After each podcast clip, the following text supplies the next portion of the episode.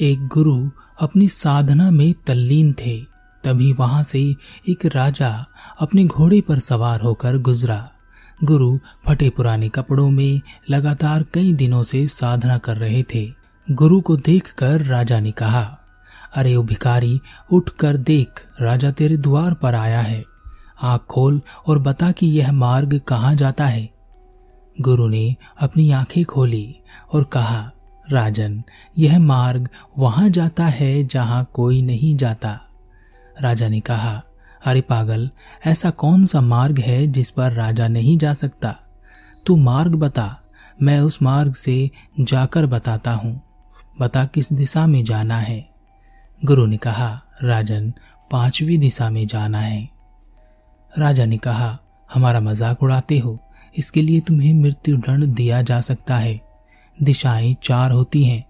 पांचवी दिशा कौन सी है? अगर तुमने इसका जवाब नहीं दिया तो यही तुम्हारा सर धड़ से अलग कर दिया जाएगा।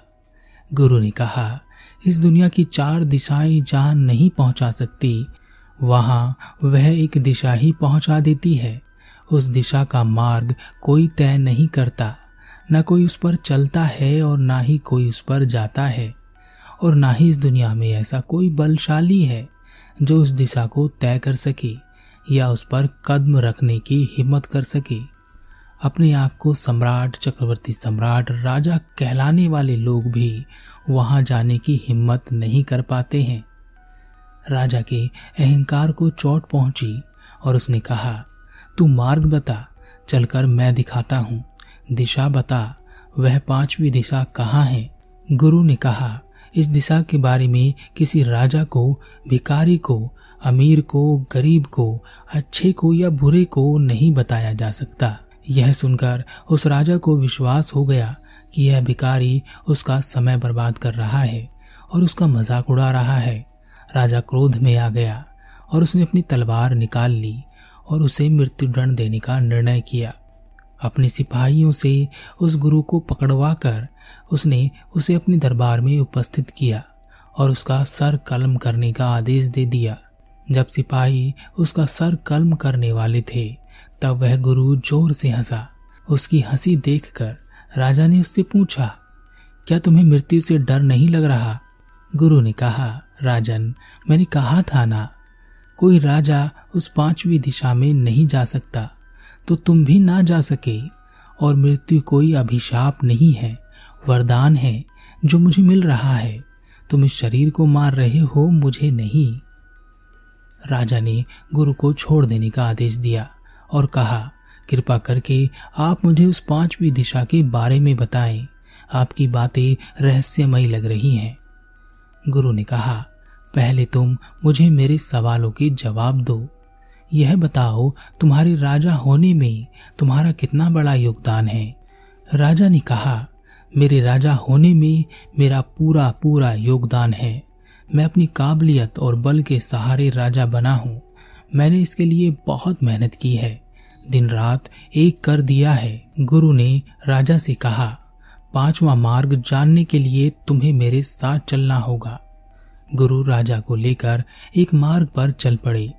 मार्ग में एक भिखारी दिखाई दिया।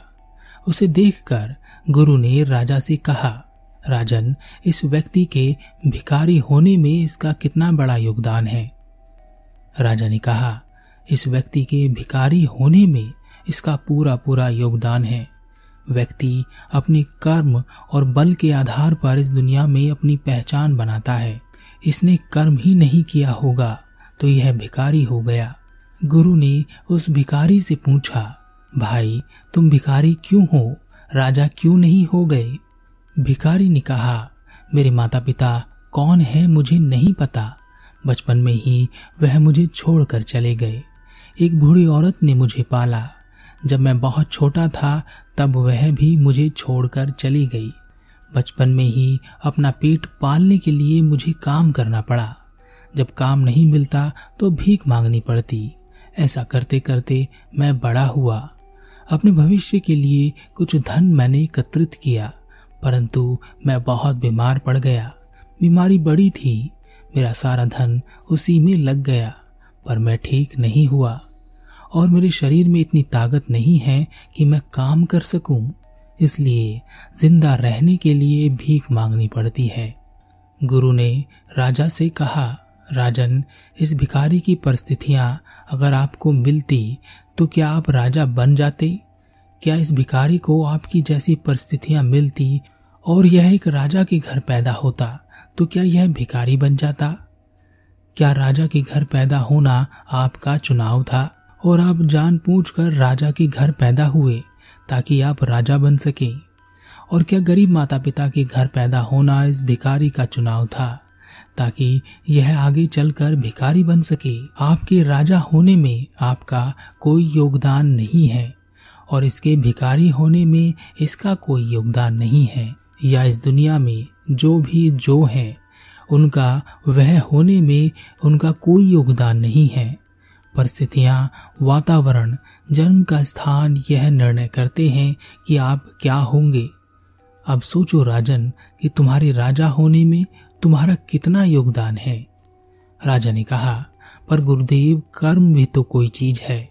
कर्म किसी की भी स्थिति को बदल सकता है। गुरु ने कहा, कर्म भी परिस्थितियों के अधीन होते हैं, वातावरण के अधीन होते हैं। तुम कर्म किसे देखकर करते हो? परिस्थितियों को देखकर करते हो ना? स्वतंत्र रूप से तुम कर्म कर ही नहीं सकते। तुम्हें कर्म के बंधन में बंधना पड़ता है। परिस्थिति तुम्हें इस बंधन में बाँध देती है। भूखा व्यक्ति चोरी कर सकता है। भूख परिस्थिति है और यह उसे चोर भी बना सकती है। इसी तरह परिस्थिति एक राजा को भिखारी भी बना सकती है। हमारे हाथ में कुछ भी नहीं होता। राजा गुरु के चरणों में गिर गया और कहा, क्या हम मात्र कठपुतली हैं? गुरु ने कहा, राजन, अब आप उस मार्ग पर चल सकते हैं। उस पांचवी दिशा पर जा सकते हैं, जहाँ राजा या कोई और नहीं जाता, क्योंकि वहाँ वही चल सकता है, जिसने इस दुनिया की हकीकत जान ली और उस मार्ग पर जिसने अपनी मंजिल को पा लिया, वही परिस्थितियों के बाहर स्वतंत्र कर्म कर सकता है। तब उस पर परिस्थितियों का प्रभाव पड़ना बंद हो जाता है। राजा ने कहा, कृपा कर मुझे वह दिशा दिखाएँ, वह मार्ग बताएँ। गुरु ने कहा, राजन, वह दिशा बाहर नहीं है, तुम्हारे भीतर ही है। तुम्हारे भीतर की ओर की दिशा, तुम्हारे भीतर का मार्ग, यही वह दिशा और मार्ग है जिस पर कोई नहीं चलता, और जो इस दुनिया की असलियत को समझता है, वह इस मार्ग पर चल पाया है। यह मार्ग तुम्हें सत्य से परिचित कराता है, तुम्हें तुम्हारी पहचान कराता है, तुम्हें अज्ञान से बाहर निकालता है। राजा ने कहा गुरुदेव, मैंने बहुत शास्त्रों को कंठस्थ किया है। मुझे बहुत ज्ञान है, तब भीतर कौन सा ज्ञान मिलेगा? गुरु ने कहा, क्या तुम्हारे ज्ञान में तुम्हारा कोई अनुभव भी है? या सिर्फ़ लिखी और सुनी बातें ही पता है? अपने ज्ञान के संबंध में अपना कोई एक अनुभव बताओ। यही बताओ कि तुम कौन हो? राजा ने कहा, मैं पर ब्रह्म हूँ, उसी का रूप मुझमें समाया है। शरीर में मेरी आत्मा रहती है, और वही आत्मा मैं हूँ। शरीर मर जाते हैं, पर मैं नहीं मरता। आत्मा नए नए शरीर बदलती रहती है। मैं अनंत और अनादि हूँ। गुरु ने कहा, यह उत्तर कौन दे रहा है? क्या यह तुम दे रहे हो? या यह उत्तर किसी और ने दिया है और तुम दोहरा रहे हो? अगर यह उत्तर तुम्हारे अनुभव के हैं तो तुम ज्ञानी हो। और अगर तुम किसी और के उत्तर को दोहरा रहे हो तो तुम्हें कुछ भी नहीं पता। तुम अज्ञानी हो। अपने भीतर का जो मार्ग है, वह तुम्हारे इसी अज्ञान को दूर करता है। पहला ज्ञान यही होता है कि मुझे कुछ नहीं पता। अब बताओ कि क्या तुम्हें कुछ पता है? राजा ने कहा, आप सत्य कहते हैं। जब मैं इस बात पर विचार कर रहा हूँ तो मैं बड़ा अज्ञानी सा महसूस कर रहा हूँ। मुझे खुद से खुद का कोई अनुभव ही नहीं है। राजा गुरु के शरण में चला गया और भीतर के मार्ग की खोज करने लगा। हमारे जीवन में बहुत कठिनाइयाँ, बहुत समस्याएँ हैं। बहुत कुछ हमारे साथ होता रहता है, पर एक खास बात अवश्य होती है। और वह यह है कि कुछ भी स्थायी नहीं रहता। चाहे बड़े से बड़ा दुख हो या बड़ी से बड़ी खुशी, परिस्थितियों के हिसाब से सब बदल जाता है। बहुत गहरे में विचार करोगे तो पता चलेगा कि वास्तव में तो हम कुछ कर ही नहीं रहे हैं। सब हो रहा है। हम केवल माध्यम हो रहे हैं। परंतु फिर भी इसका मतलब यह नहीं है कि हम सब कुछ छोड़ छाड़ कर बैठ जाएँ, क्योंकि यह परिस्थितियाँ हमारे लिए ही हैं ताकि इन परिस्थितियों में हम कर्म कर सकें।